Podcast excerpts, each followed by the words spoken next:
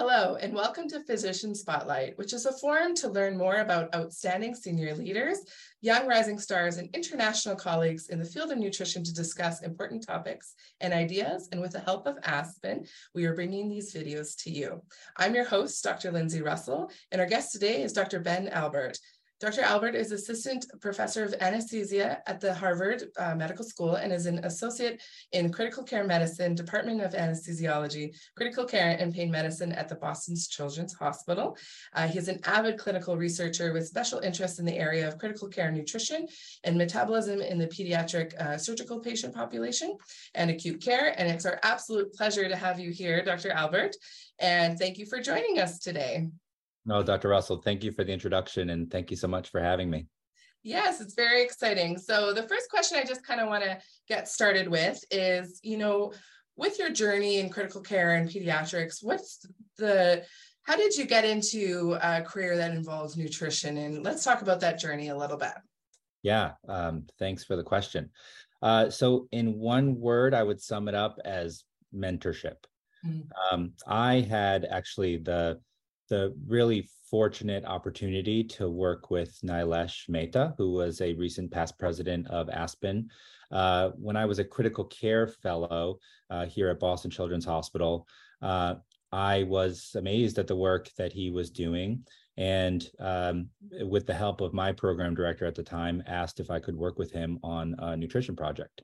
Um, he was just finishing up the second iteration of the um, the PIN study, the Pediatric International Nutrition um, Database study, and I was able to um, work on a, a, fellow project from there.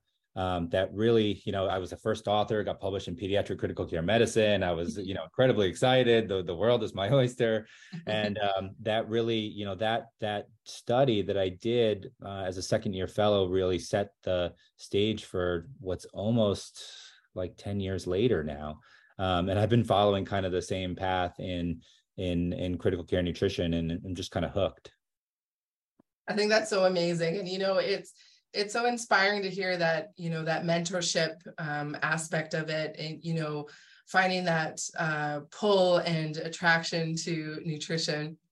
I would like to, I know in your prior role as a fellowship director yourself and kind of your relationship with your fellowship director in training, how do you foresee inspiring young physicians or advocating for nutrition education, uh, especially in fields of critical care or elsewhere? How do you kind of approach that or any ideas that yeah. Have? I have a ton of ideas. Uh, you know, d- just to expand a little bit on that mentorship, is I think that a mentor, um, no matter what the the content is, can really excite and inspire, um, you know, a trainee to to to do something. I think um, you know, a fellow or a trainee working with, um, you know, a more senior investigator uh, can work on a project. And then really the, I think the inspiration comes when you get to present that project.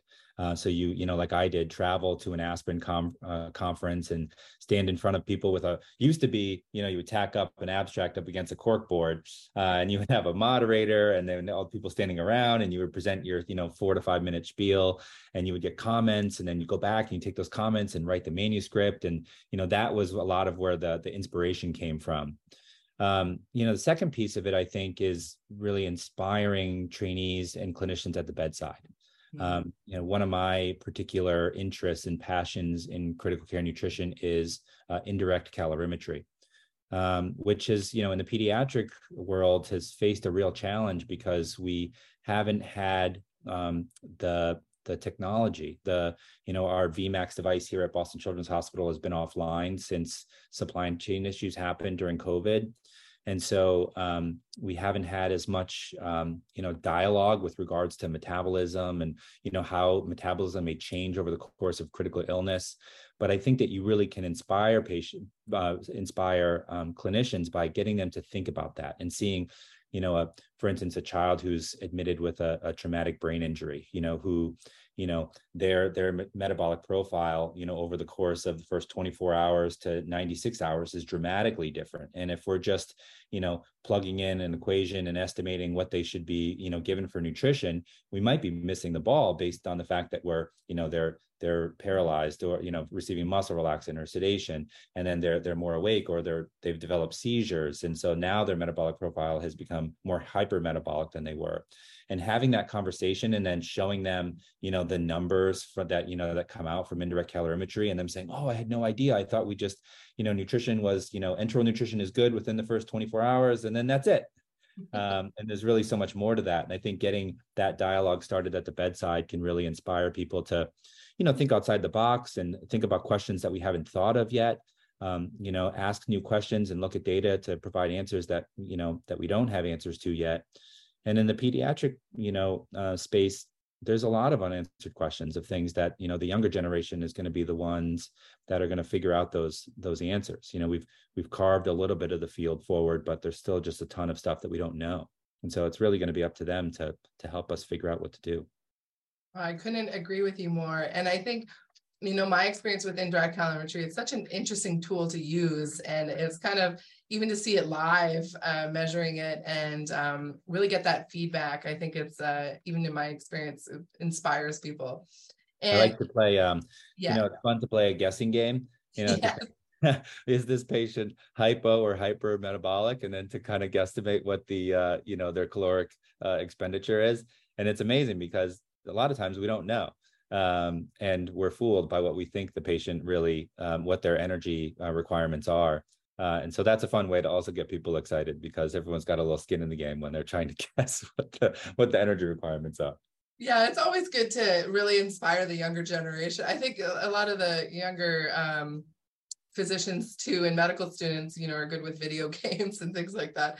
Yeah. Uh, so it's helpful to get that way. And you know, speaking of, you know, you know, hearing your discussion and knowing your research projects before and interest in kind of advancing the field in critical care and pediatrics. What kind of things are you working on now, or what kind of things that you feel like um, from a research point of view, um, how things are going in the critical care?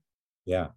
So I started out, let's say 10 years ago as a, as a fellow and um, did this, you know, this retrospective observational database study uh, and found that um, in this large cohort, um, stress ulcer prophylaxis like um, ranitidine, famotidine, or PPIs um, are is associated with ventilator-associated pneumonia, um, you know, which has been shown in the literature.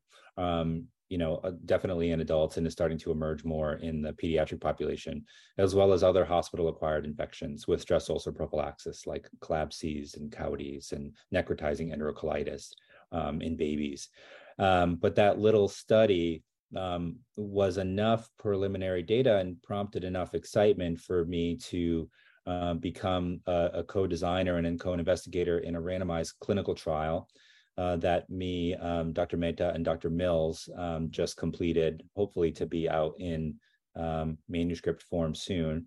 Um, uh, to look at uh, withholding stress ulcer prophylaxis. Um, so basically, babies receiving a placebo um, versus receiving famotidine, an H2 receptor antagonist, to see A, whether or not there was any change in the rate of uh, gastrointestinal bleeding, uh, and then B, whether or not there was an association between um, an increase or decrease in hospital acquired infections.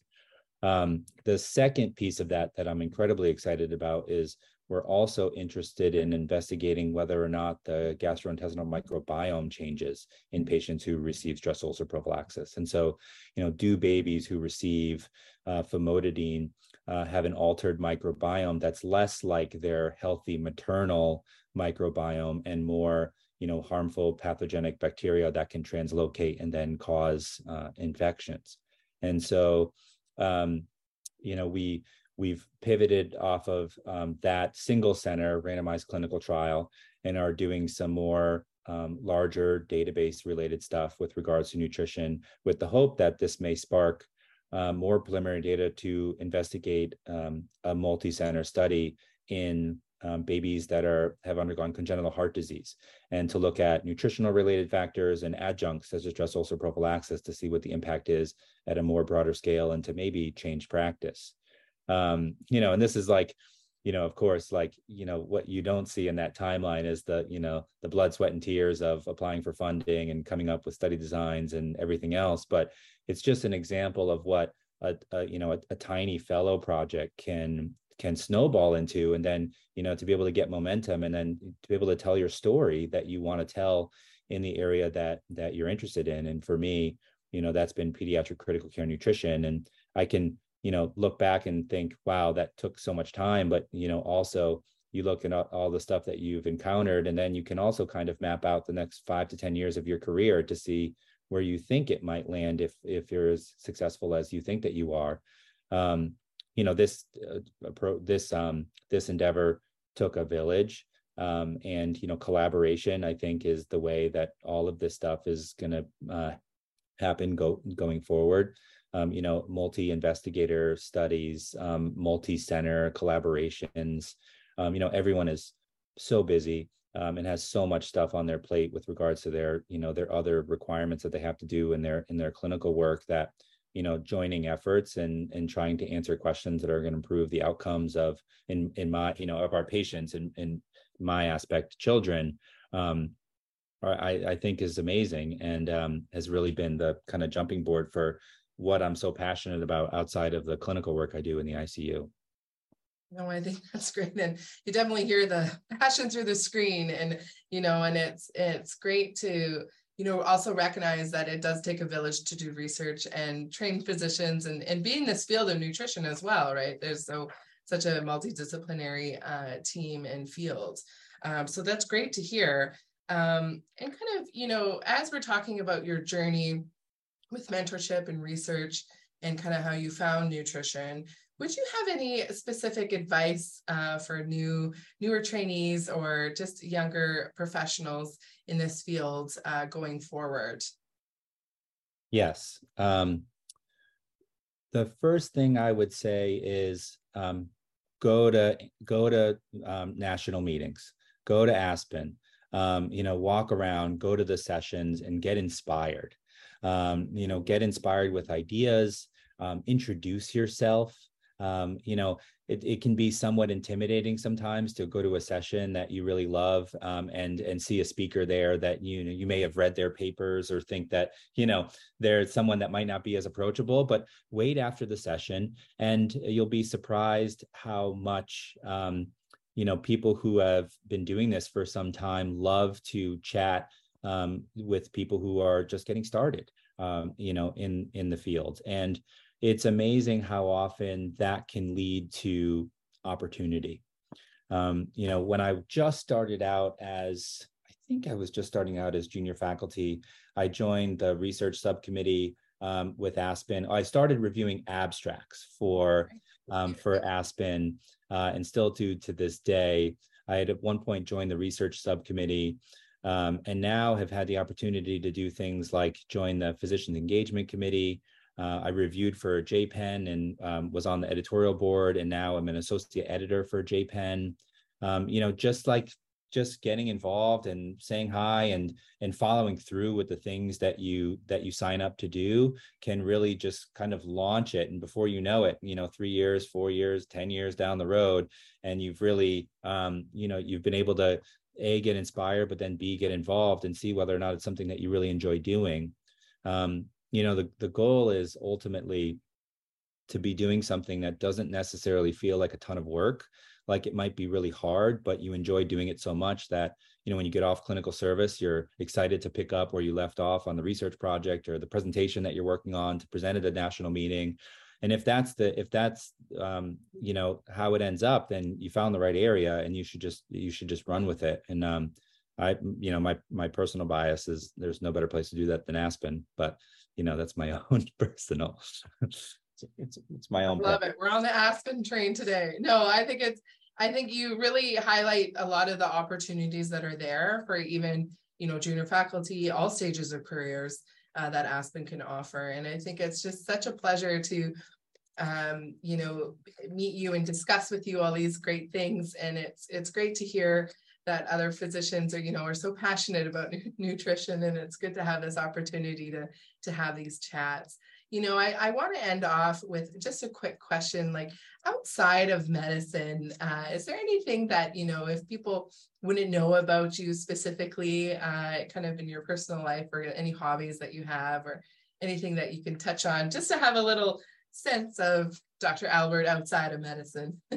yeah. Um, so most of my time is spent um, here in um, inner city Boston uh, with my wife and my two kids. Um, I have a five-year-old and a three-year-old, so they oh. um, they keep me on my toes. Um, and we love to be outdoors. My my wife and I um, last year completed the Boston Marathon, and this year we'll be running the New York City Marathon in November. Uh, and my kids are, you know, always outdoors. Anything with riding a bike or sports or sailing on the Charles River, uh, you can find us somewhere around the city. So please say hi if you see me.